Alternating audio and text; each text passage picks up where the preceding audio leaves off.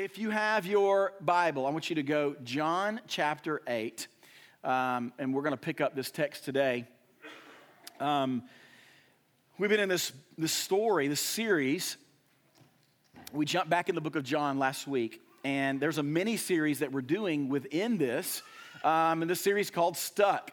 And the idea is this that we all kind of get into these positions in life where we get spiritually stuck and, uh, and God is not, we're not in close commune with God. Uh, he is, seems to be distant with us, and there's this coldness that we're walking through. It feels like we're punching the, the gas pedal, but we're not going anywhere at all. And, and many times we feel God is moved. We don't really know quite the reason that there's this stuckness in our life, but most times uh, what's happened is, is that there's something in our life that has caused us to be stuck. Some are stuck in a fear, a fear of death or a fear of loss. Some are stuck wandering in purposelessness in life. I don't know what I'm supposed to do with my life. Why, why, am I created? Why do I exist? And you get stuck wandering in that. Some are stuck in past and present sin. Some are stuck in guilt and shame from past and present sin. And if that's you and you, you, you want to look horizontally on why there's this feeling of stuckness, many times it dwells right inside of us. So I'm glad you're here because uh, the Lord is going to do some work in here through 8, 9, 10, 11 chapters where He encounters people just like that. He, he's going to walk through and meet people in these narratives here that are stuck in their life, and he's going to come up, he's going to show up through a divine appointment, and he's going to set them free from the things that enslave them. And that's what the Lord wants to do in your life. He doesn't want to leave you in a position of just being okay and going through the motions.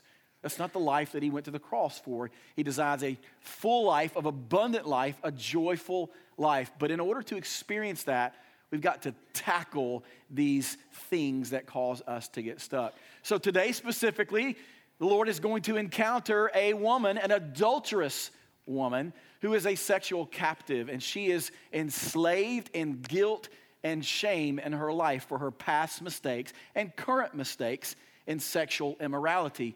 Might have just hit some people in here right now. It's probably several of us that can resonate with this adulterous woman. The good news is he doesn't leave in condemnation. He shows up to set her free and tells her there is no condemnation for those that are in Christ. Go and sin no more. So there's a, a great ending to this story today if that is you and you've walked in today in past or present sin and you are wallowing in shame and your guilt. The Lord wants to set you free from that. So let's read the text. If you'll stand uh, for the reading of God's word, this is going to be in chapter 8 and then we'll pray, and then we'll go to work. This is in chapter 8. They went each to his own house, but Jesus went to the Mount of Olives. Early in the morning, he came again to the temple. All the people came to him, and he sat down and he taught them. The scribes and Pharisees brought a woman who had been caught in adultery, and placing her in the midst, they said to him, Teacher, this woman has been caught in the act of adultery. Now, in the law, Moses commanded us to stone such women.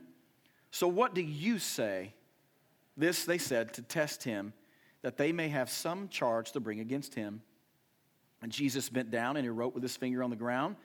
And as they continued to ask him, he stood up and he said to them, Let him who is without sin among you be the first to throw a stone at her. And once more he bent down and he wrote on the ground. But when they heard it, they went away one by one beginning with the older ones. And Jesus was left alone with the woman standing before him. Jesus stood up and said to her, Woman, where are they? Has no one condemned you? And she said, No one, Lord.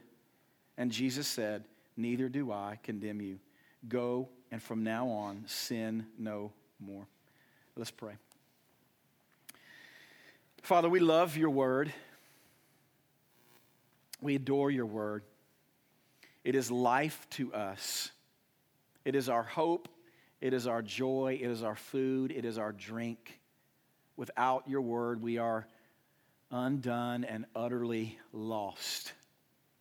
by your word is the only sure hope that we have any direct access to you. So, Father, I pray today that we have a desire for your word of the things I've just said as I pray for our congregation that would go way beyond me reading it at this church on Sunday. I pray that the people in our congregation have that kind of desire for your word, a dependency. And Father, today, what it's going to feed our souls in is those that are walking in guilt and shame from past and present sin. Show us the story of the adulterous woman. Show us how we are the adulterous woman. Father, set us free from those things that hold us back and keep us from living like free people who've been redeemed. And Father, for those today that they don't have guilt and shame over the sin that they have committed against you, they think they're good people. They minimize, they compare, themselves to other people in this world as a means of righteousness. God, would you, by your grace, give them shame and give them guilt over their sin in the hopes that you would lead them to freedom. We love you. We believe that your word has the ability to do this. That is why we read it and proclaim it. In Jesus' precious name, amen. All right, so let's go to work. Here's what's going to be a little bit different about today, uh, to be honest with you. You're going to get a BOGO sermon. So you're going to buy one, get one free sermon. I've got one on the front end, uh, and, and then you got a, a, a, free one, and then you get the one you paid for in just a minute. So here's what I mean by that. Right out of the gate, in your translations, in your Bible, you might have noticed um, in your copy, uh, this is a bracketed verse, and there might be a little note beside it that says, This text or this story is not in the earliest of transcripts. So that, that might be the case here. So, right out of the gate, we got to stop. Like, you, if you're reading your Bible, you have to stop and you can't blow past this. Not in the earliest transcripts. So, what does that even mean? It, well, why are you preaching it if it's not included in the original transcripts, the original canon of Scripture? Is it, should it be, is it authoritative? Does it have any right to teach us anything? The answer is yes to all of those things, and I'll explain what that actually means in just a moment. Uh, but here's what we need to know we need to know the scripture and define where scripture comes from. Look at 2 Timothy 3 16. All scripture is breathed out by God and profitable for teaching, for reproof, for correction, and for training in righteousness. 2 Peter 121. For no prophecy was ever produced by the will of man but men spoke from God as they were carried along by the Spirit. So God inspired men to write the Bible. It is not speculation. God is the author of all of His Word, and He is the divine author of everything that is in it. It's not just about God, it is actually from God. Now, here's, the, here's where the breakdown comes. So, as God divinely spoke to these humans who, who inked down and they put pen to paper what God had revealed to them, well, that made original transcripts, right? The original Bible. Well, they wanted to obviously produce that in multiple copies so tons of people could get it. Well, Moses didn't have a printing press. The apostle Paul didn't couldn't make multiple copies on the Xerox, right? He couldn't do all those things. So what happened? How could they make copies of the original writings of the heroes of faith? Well, men named scribes who were experts in the law would meticulously copy down by hand, uh, repeating and writing down copies of the scripture. Not only with the, the law of God, they also copied and wrote down uh, the Mishnah, which was the oral tradition of the rabbi. So a rabbi would say something, the scribes would write it down, and therefore it would be held in authority and position. So if it's been translated over and over again, and we know this to be true because there's probably different translations that are sitting in the room, and the Bible's been translated in so many different language where humans have sat down and rewritten the original text. If that's true, the next case is the skeptic would say, well, how can it be trusted? If men flawful men, men with flaws, have written down and copied the scriptures over and over again and maybe changed some things up, and there's some textual criticism here. How can it be trusted? Well, how do we know when to stop and when to read and take what's truth and what's not? And we begin to ask those questions, we get into a very dangerous position. And skeptics will say that about the Bible. You've probably heard that. Uh, the, the, funny thing about that is typically it's the Bible is the only one that, that gets accused of that. Think about the writings of uh, Socrates and Caesar and Plato, all those things. Well, if we destroyed all the original copies of that, we wouldn't have any history. We can't find those things, but yet they are still authoritative in our life. Think about the Declaration of Independence. What if uh, the Declaration of Independence burnt up in a fire and it was no longer around? The original was no longer there would the copies of the Declaration of Independence still be authoritative? Absolutely. So here it is with the scriptures, uh, the same kind of text. Although we believe that is the inspired word of God, we know that humans have made alterations, either grammatical, right? We know that uh, these, the chapters and the verses were added in somewhere between 1200 and, five, uh, and 1200 and 1500. So they went in to add those so we could navigate places. So humans have gone in, and yes, we have altered or made some changes in it, but this, listen here on this, but we believe that the integrity of the scriptures has not been compromised. We believe that it is the Word of God.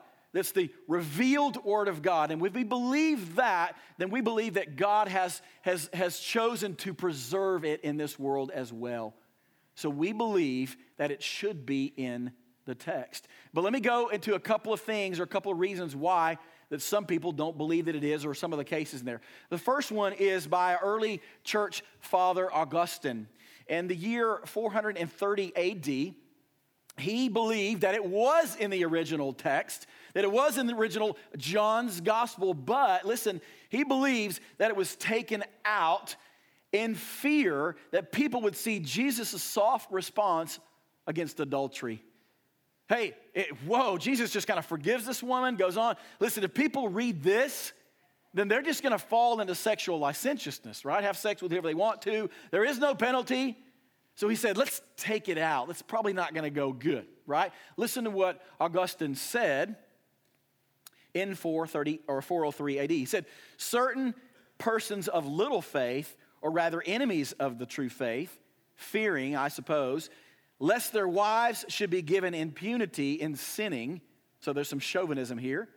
Remove from the manuscripts the Lord's act of forgiveness towards the adulterous woman, as if he who had said, Sin no more, had granted permission to sin. So he's like, let's just take it out. I don't want to give people the wrong idea. Jesus is a little soft on the adultery thing here. Let's take it out. There's another church father. Um, his name is Jerome in 400 AD, and he believes that it actually was, was not in John's original gospel. It wasn't written down by John, shouldn't be included from that standpoint, but he does believe it is a historically true event that did happen. Why? What is the basis of all that? Well, it's based upon its consistency. It sounds a little bit familiar to the woman at the well. We talked about that one uh, uh, earlier in John. It's consistent with the teachings of Jesus. So this story is, is, is, is exactly in line with Jesus' ministry, his teaching. It is not a new revelation. It is not contradicting anything that he's ever done in his teaching. So he says it should be held in high esteem, and you should teach it, and you should include it because I believe it historically did happen. So that's what we're going to do. I, I believe that, that it is to something to be taught uh, and we can learn great things about it, regardless if it was in the original text or not. Here's the deal it may not be the basis of truth, but it does point to the truth. All right, if that makes sense, it is consistent with all the other truths in Scripture. So we have a great deal to learn from this. All right, so we could Listen, we could sit here and talk about textual criticism for a long, long time. I don't have time to unpack that. Uh, textual criticism is a fancy word of people talking about uh, the, the, uh, the, the, believability of the scriptures and all these translations. We don't have time to go there. But listen, if you follow me on Facebook, uh, if you don't friend me, please. I, I want to know you guys and get to meet you. But I'm going to post later today a good resource for those that want to dive deeper into textual criticism and, and, and the reliability of the scripture. So check it later. I'll post it sometime this afternoon. Uh, let's, let's go into the text, all right? This is in 753 through 811. They went each to his own house. But Jesus went to the Mount of Olives. Early in the morning, he came again to the temple. All the people came to him, and he sat down and taught them. The scribes and the Pharisees brought a woman who had been caught in adultery, and placing her in the midst, they said to him, Teacher, this woman has been caught in the act of adultery. Now, in the law, Moses commanded us to stone such women. So, what do you say? So, this they said to test him, that they might have some charge to bring against him. So, the context here, uh, the scene set up here is really coming off the end of chapter 7, uh, where the Feast of Booths is wrapping up. The Jews had three major feasts uh, Pentecost, they had the Feast of Booths and the Feast of the Passover. Uh, but the Feast of Booths was a time where they got together and they camped in these booths, which was to remember the time where they were in the wilderness um, and they set up camp in the Feast of Booths. All right, so they, they recognized and celebrated that. And we talked about that in uh, a few, uh, I don't know, months ago. We talked about the Feast of Booths, right? Some of y'all thought I was saying the Feast of Booze and you closet Baptist drinkers like, I'll sign up for that feast. Where do I go? Uh, but that's the context of what's happened. So they're wrapping up the, the celebration, and Jesus goes into the temple. And he's sitting in the temple and he's teaching, and then, really, out of uh, out of the blue, the scribes and the Pharisees uh, drag a woman caught in the act of adultery and they throw this woman at Jesus' feet. Um, and, and what, we caught her. We caught her in the act. Law says we got to stone her. What do you say, Jesus? And they put him on the spot. Now let's frame up what's going on here in this scene. You got some characters in it we need to look at first. First is the scribes. The scribes are the uh, religious lawyers. As I said, they're meticulous about copying the law all of the law, very diligent, writing down all parts of the law as both written law and the Mishnah, which was the oral law. So they're masters and experts in the law. And they are accompanied by the Pharisees. The Pharisees, the religious elite, the, the varsity, right, in their eyes at least, they were about 6,000 strong. Um, and their big thing was self righteousness. They, they believe that they were above the law, that they were the righteous people before God based upon their works, based upon what they had done, their religious pedigree, that they had, they had memorized the scripture, the Torah, the Pentateuch, they, they knew the law, and they depended upon their own righteousness as their means to righteousness with God. And then they hear Jesus come in and preach, no, no, it's not your righteousness. It's a foreign righteousness. It's, it's got to be given to you. So they hate Jesus. They hate everything about him because they reduce them to nothing and they exalt the sinner. So they want to trap Jesus in every possible way. And then we have the adulterous woman.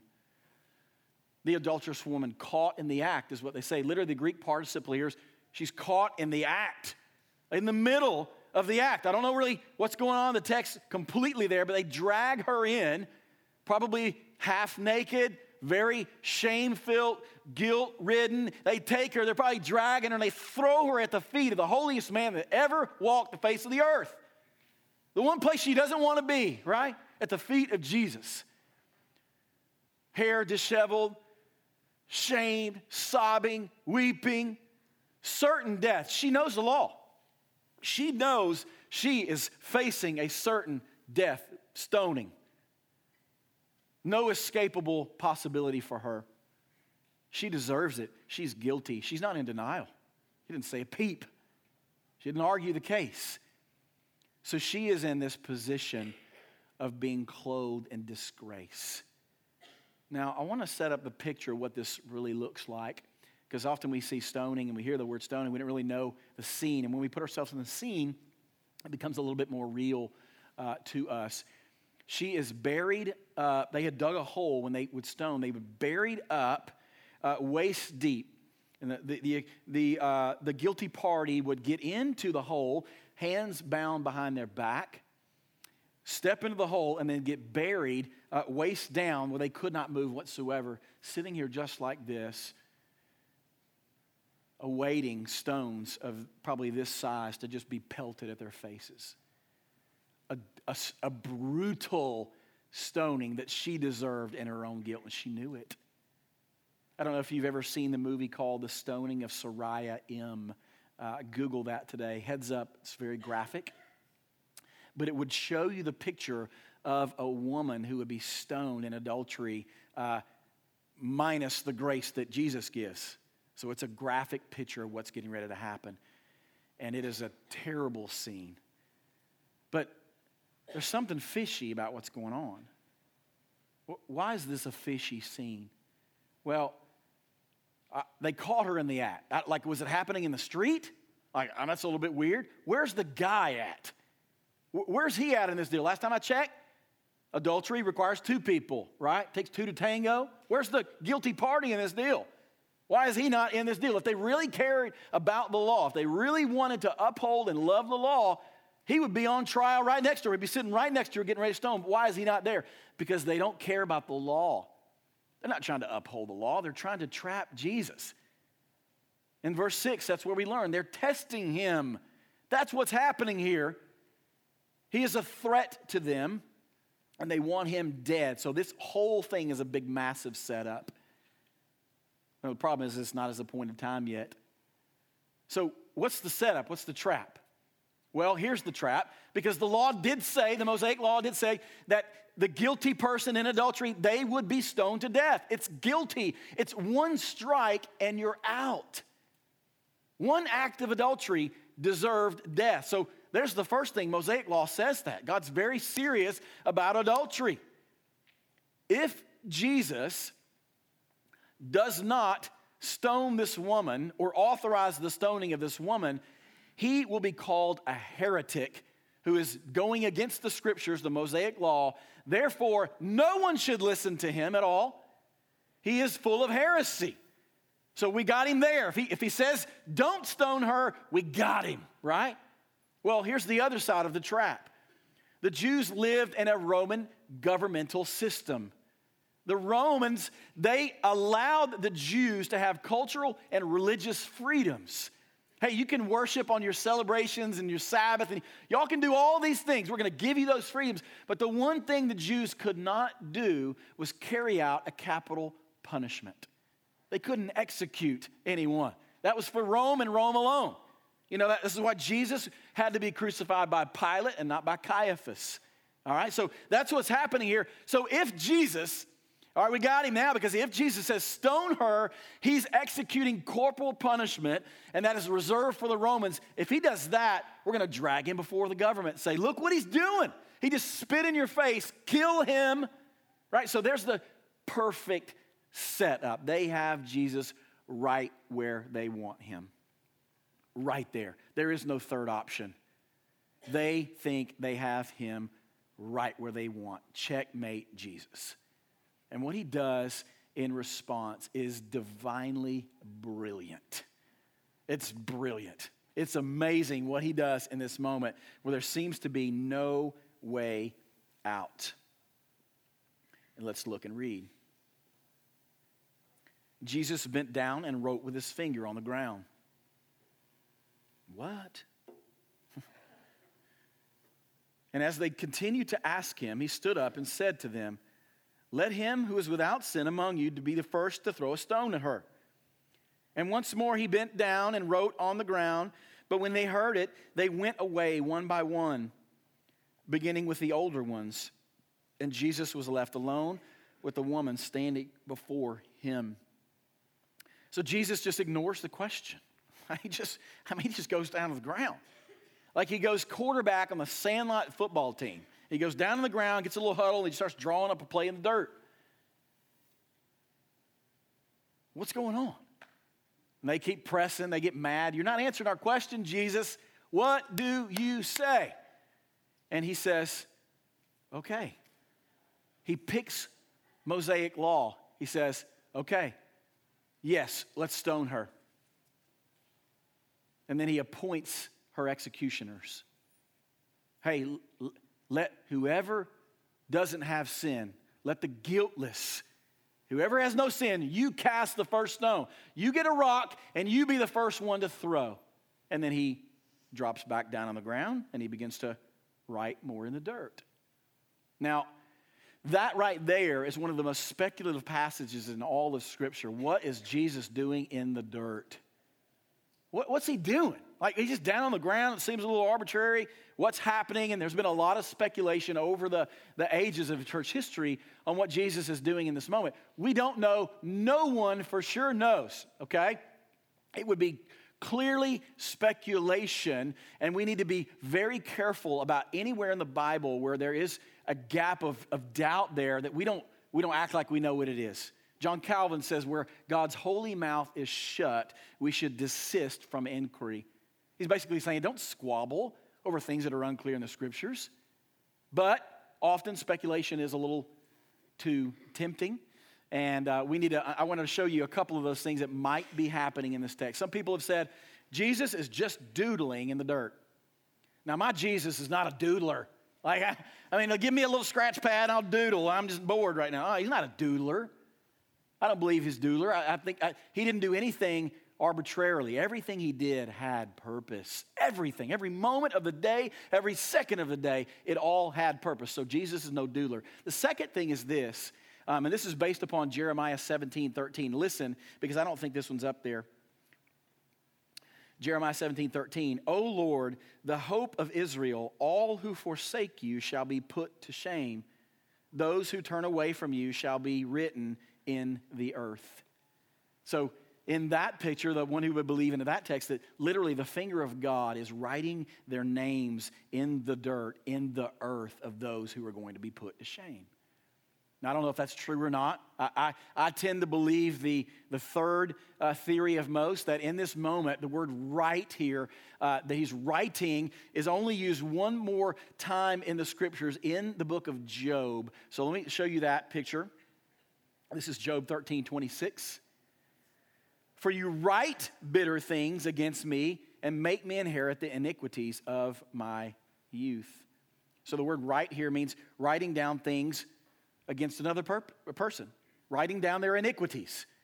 So, this is where I would probably fall into believing that literally in this moment, Jesus is sitting down and he's in the dirt and he's writing out the sins of the people. Ray, pornographer. Steve, adulterer. John, murderer. Craig, sex addict. Mike, the glutton. I think he's sitting there and he's scanning because he's a omniscient and he knows their sins. You can't hide those things from Jesus. And he knows them and he's, he's writing them in the dirt. One by one, the rocks get dropped. From oldest to youngest, you can just imagine the scene, the thickness over there. They're all standing there thinking they're pretty righteous with a rock in hand, and all of a sudden he calls out their sin. And they just kind of go, you know, kind of drops the rock and walks off. That's me. This is a thick scene. I think this is what it's going to be like on the day of judgment. I think that none of us are going to go out of our way to go to the rock pile. I think none of us will be standing with stone in hand. This is all of us. And she looks up, and her accusers are gone. None to be found. The only one left, they're all gone. The only one standing there left is the only one that can execute the punishment. The only one without sin is Jesus. What will he do? She knows the law. Once again, she knows what she deserves in this moment is to be stoned to death. What does Jesus do? She's broken the law. And let's see what he does. And Jesus stood up and said to her, Woman, where are they? Has no one condemned you? And she said, No one, comma, Lord. Underline that. Lord. And Jesus said, Neither do I condemn you. Go, and from now on, sin no more. Where are your accusers? They're not here. They've all left. Neither do I. She says, No, Lord. The word Lord here means master. No one, master. And his response to that was, Neither do I. She called him Lord, she called him master.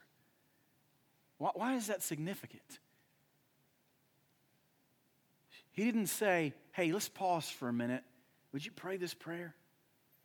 Can, can you just repeat these things after me? Can, I think we need to baptize you. No, he didn't say that at all. She said, Lord. And she knew that meant master. And because she called him master, because she surrendered to Christ in that very moment, his response was, I do not condemn you either. Go therefore and sin no more. Before she had done a single self righteous thing in her life, he says, There is no condemnation for those that are in Christ. Not one thing. And this is profound in our understanding of salvation. And we see this, this is a common theme in our church. It's always, every single week, we're going to tell you how to be saved. What does God say about salvation? We, the church today, is filled, not only the church, but the world today is filled with people who have prayed the prayer, who've cried out to God, Save me, with no intentions whatsoever on Him being the master of their life. Save me, give me heaven, but don't tell me what to do. I'll listen to your advice and your suggestion box, Jesus. Kind of fill it up. I'll take some, I'll weed them through. My life's pretty awesome already. I don't know if you know. Maybe you can add to my awesomeness, Jesus. But I got, I got the show. I'm still riding, I'm still driving, I'm still the pilot of my ship, I'm still the captain of my vessel. People that have no intention on letting Jesus be master of their life will not see the kingdom of God. If you in your life have cried out to God, save me, and you have no intention of Him mastering over you, listen, I'm going to be clear you're not Christian. You're not a Christian. You can't be. There's no such thing as any Christian I've ever seen in the scriptures that says you could be saved from eternal damnation and not Jesus be master of your life. It's not what he does. He didn't give you fire insurance. It's not what he's for. It's not what he's for. He saved you to transform you. And we, as Christians, we fall into the delightful mastery of Jesus. We love it. It's not burdensome. It's freeing to be mastered by Jesus. We talked about this even last week. So I, I say that, listen, I say that to often stir up people's thoughts. Am I really saved? Like, I want you to think about that today. I want you to ponder your salvation. Why? Not to usher you into guilt and shame, but to usher you into truth of truly if you are or not. And see if you are not, that you would cry out just as this adulterous woman has and say, Lord, I surrender to you. That's my hope. That's why I want you to wrestle with this question in you today. Are you saved? Has he been the master of your life? Or is he just your savior? Now, the picture here, if you think about, she's not done one thing. She's not gone to church yet. She hasn't even apologized or asked for forgiveness from either party of the marital party. She hasn't gone to church. She hasn't been baptized yet. She hasn't done one single righteous act, and yet Jesus has already pronounced her judgment. Do, do, you, do you hear that for a second? Like, listen to that. She's not done one single thing in her life that would ever please God, and yet now he's already pronouncing judgment on her she will be eternally freed and there will never be condemnation in her life ever again. That is scandalous. That flies in the face of every single religion in the world except for Christianity. Because every other religion says, works, works, works, do this, do that, don't do that, and then God will pronounce judgment on you. And this is the gospel turns it upside down. He says, No, I have pronounced judgment on you. Now go and therefore live as the person who I've set free. That is the scandal of the gospel that it is and make it so hard for people to understand because they can't earn it, they can't work at it. They're so undeserving of it. Here she is clothed, once clothed in disgrace, and now Jesus covers her with his grace. It's a beautiful picture. Man, if that, if that doesn't uh, turn you on, you don't have any switches. I'll say that. If that doesn't stir you up and your affections for Jesus Christ, your heart may not be redeemed at all. I love that because I, I'm the adulterous woman. That's how I know that. I'm her. Y- you are her. We all are her. Some people say, well, she just got off scot free. And he just dusted under the rug, he just gets off free. What's the big deal? That's what all the Pharisees are saying. She didn't get off free. That sin of adultery was getting ready to get paid for on the cross in six months from then. Uh, it's going to get paid for, all right. The wrath of God will be poured out for that sin. It's just going to be poured out on Jesus instead of her. Some people say, well, hey, the man in this guilty adultery here, where's he at? He just got all free too. He'll pay. The Lord will make him pay as well. It'll be paid for on the cross or he'll pay for it on final judgment. Nobody gets off free. Man, in this moment where he pronounces her condemnation, that there is no condemnation for those in Christ, Paul would go on to echo this in Romans 8 1. There is therefore now no condemnation for those who are in Christ Jesus. So at that moment, he's pronounced it. Now, to you today, if you are in Christ, Listen for just a moment.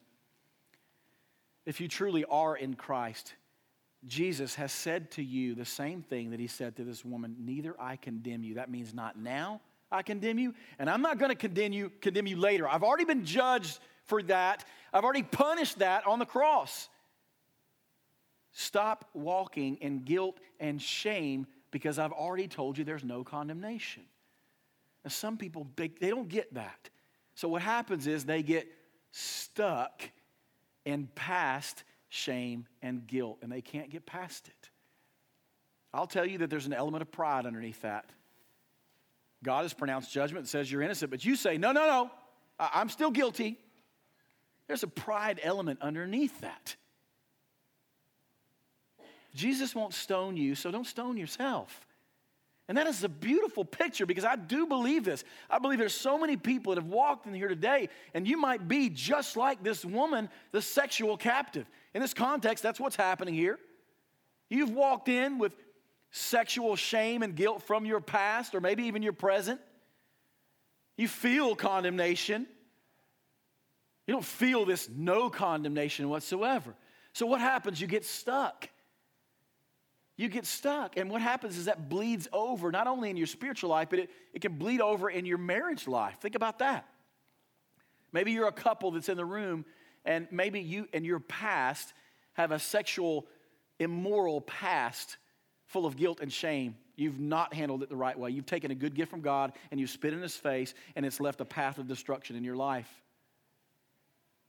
And now your marriage, you carry that into it shame and guilt and condemnation.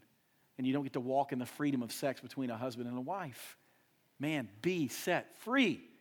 Be set free from that guilt and condemnation. Maybe you are the, the uh, you, you have been a victim of sexual abuse in your life. And that's a horrible, horrible tragedy. Set free from condemnation. It is not you. You have been redeemed by Christ. You don't have to be shame and guilt anymore. You have a new identity as this woman does. And maybe it's not a sexual thing. Clearly, there's other sins in the world that would walk in here not sexual. Maybe yours is drunkenness. Maybe you're just a practicer of drunkenness. That's just what you do. Maybe it's your you're a, regular gossiper. Maybe you're an adulterer right now. I don't know. You're stuck. And there's nothing around you that's going on. There's a deep rooted sin issue in your life that's causing you to feel that way. And God wants to set you free from it. and the lacking, thinking about when we doubt God's forgiveness for us, thinking that God's, will He have enough forgiveness for me? Have I exhausted it? Have I done the worst thing in the world? He would never forgive me. Tim Keller says this that wondering if God has enough forgiveness for all your past sin is like a child wondering if there's enough water in the ocean to fill a sippy cup. You can't out sin the cross of Christ. You can't do it. It's nothing. There's nothing in your past that you've done that's so bad or that someone has done to you in, their, in, in your past that will out sin the cross of Christ and ex, extinguish God's forgiveness for you. Man, and, and once she's experienced the grace, right? He's freed her up, no condemnation forever. So, what, what, what does Jesus say? Hey, just let grace abound. Just go live your life however you want to, and you just keep throwing that grace up. Just get, just get drunk on that grace. Let it abound. That's not what he says. He says, go and sin no more. Now, he did, he's not saying don't ever sin again. What he's saying is stop practicing sex. Stop practicing sin. Stop running back as a sexual captive, sleeping with your boyfriend and your girlfriend and other people's wives. Stop doing these things, is what he's saying. Stop walking in habitual patterns of sin. I've redeemed you. Now live like a redeemed daughter of the king. He has determined her identity for her. And now that he's established her identity, he's saying, now let your activity flow out of who I've made you. And that's also the beauty of the gospel. Why it is so different. Because God tells us who we are, who He makes us, and then we go and live in light of that. Now, what would happen if this woman, this adulterous woman, said, Yeah, awesome, Lord, no condemn, cool, I'm out of here, and she goes to sleep with all the Jewish fishing team, right? What would happen? She probably never really meant it when she said Lord. I don't know if she did or not. We don't see in the text, but if she went back to practicing habitual sin and didn't change, she never called him Lord to begin with. She never meant it. If you continue as a redeemed person to walk in the patterns of habitual same sin and you do not ever confess them and you do not repent of them all your days, you are not actually redeemed. He's not your Savior, He's not your Lord. The Spirit won't tolerate that. If the Spirit dwells inside of you, you will be at war with that sin and you will eventually confess and repent of it. And this woman, I'd like to believe that she stopped being a sexual captive. Here's what, here's what Jesus did in this story. All right, this is kind of the overarching theme of what he did here. He did three things. He exalted himself above the law, he didn't abolish the law okay? The second thing he did is he changed the penalty for law breaking.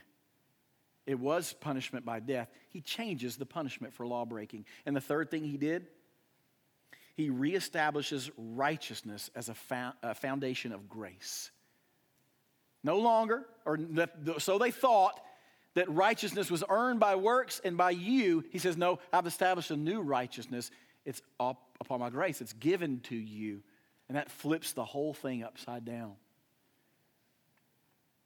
What's important about that is to see in the story is that grace precedes law keeping. Grace precedes law keeping. So before you're a follower of Jesus, you think law keeping is a means to grace. I got to keep the law, I got to do this, I got to do that, I got to do all these things, and hopefully God will say one day, you are in my presence, welcome you into, into his presence. That's what you think. God in the story clearly says you're wrong. You're wrong the whole time. You're, it's not, not that at all. He says you can't keep the law. You're a lawbreaker by nature. You will always break the law. And the only way you can ever even obey the law is when you've been touched by grace, when you've been saved by grace through Jesus Christ. Then and then only can you be a law keeper or the ability to be a law keeper, I should say. That's a, it's a great story. It's a great story upon the means of salvation that we all absolutely love. So let me, let me see if I can, I can land this here just a moment. And as I was reading this text today and this morning, and we're so quick to, to divorce and depart ourselves from people that we see in the Bible and stories. I'm not the adulterous woman. I've not, I've not ever slept with anybody else but my husband. That's probably not many of us. I, I hope it is. That's not my story. I'm not a sexual captive. That's a horrible thing. I can't believe people do that. I, I'm not like them. And I pray that we confess and repent that all day long if we think we're not the adulterous woman. This is all of us. this is all of us. Maybe your sin looked different than hers, but don't judge her by the appearance of her external sin. This is us. And here's the picture frame it up. We have been dragged before a holy God, and there's a rock pile that's formed around us, and we're standing there, hands behind our back. We are guilty for law breaking. We've all done it. And every stone that is aimed at us, aimed at our soul, we deserve. Every single rock. Not just for a physical death, but a spiritual death, a spiritual stoning that never, ever stops. And we are all guilty. That's us. Picture yourself in the hole. And then Jesus shows up in your life. You call him Lord. He says, There's no condemnation for you ever. Get out of that ground. There's no rocks around you. No one's going to stone you ever. Man, that is us. And that is the beauty of the gospel. So I pray as we do some closing application here in this piece that if you are someone here today, you've been redeemed by Christ, and you walk in shame and guilt from any past sexual sin, a habitual sin, anything in your life, that you'll be freed up from that today. You would understand of what He's made you and you would walk in the freedom of no condemnation now, no condemnation later. Some of you, you still don't see yourself as the adulterous woman. You, you, I say that, and you're like, I don't know what you're talking about, man. I got no clue what you're talking about. I'm a man. I don't, Even, I'm not a woman. You might even be saying that. Heck, I don't know. Listen, I pray this. I pray that God breaks through that and shows you that you are the adulterous woman and gives you, by His grace, a ton of shame and a ton of guilt so that you're buried so low that the only place that you can go is up. And that when your face is on the ground and your guilt and shame and everything you've ever done to a holy God, that He comes beside you and you call Him Lord and He picks you up. He says, Get out of that, get out of that ground. Get out of that ground. Be free, live free, live holy. There's no condemnation for you. That is my hope and prayer today that no one would walk out with a false sense of assurance of salvation. You would know confidently where you stand in your relationship with the Lord. Let me pray for us. Father,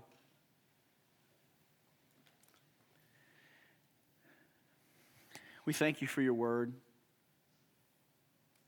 It cuts. It, it, it cuts our righteousness. It, it cuts our goodness. Like we, we think we're so good and we're not like the others. And, and then we read your word and you, and, you, and you cut us down. Father, thank you for not leaving us in that guilt and shame.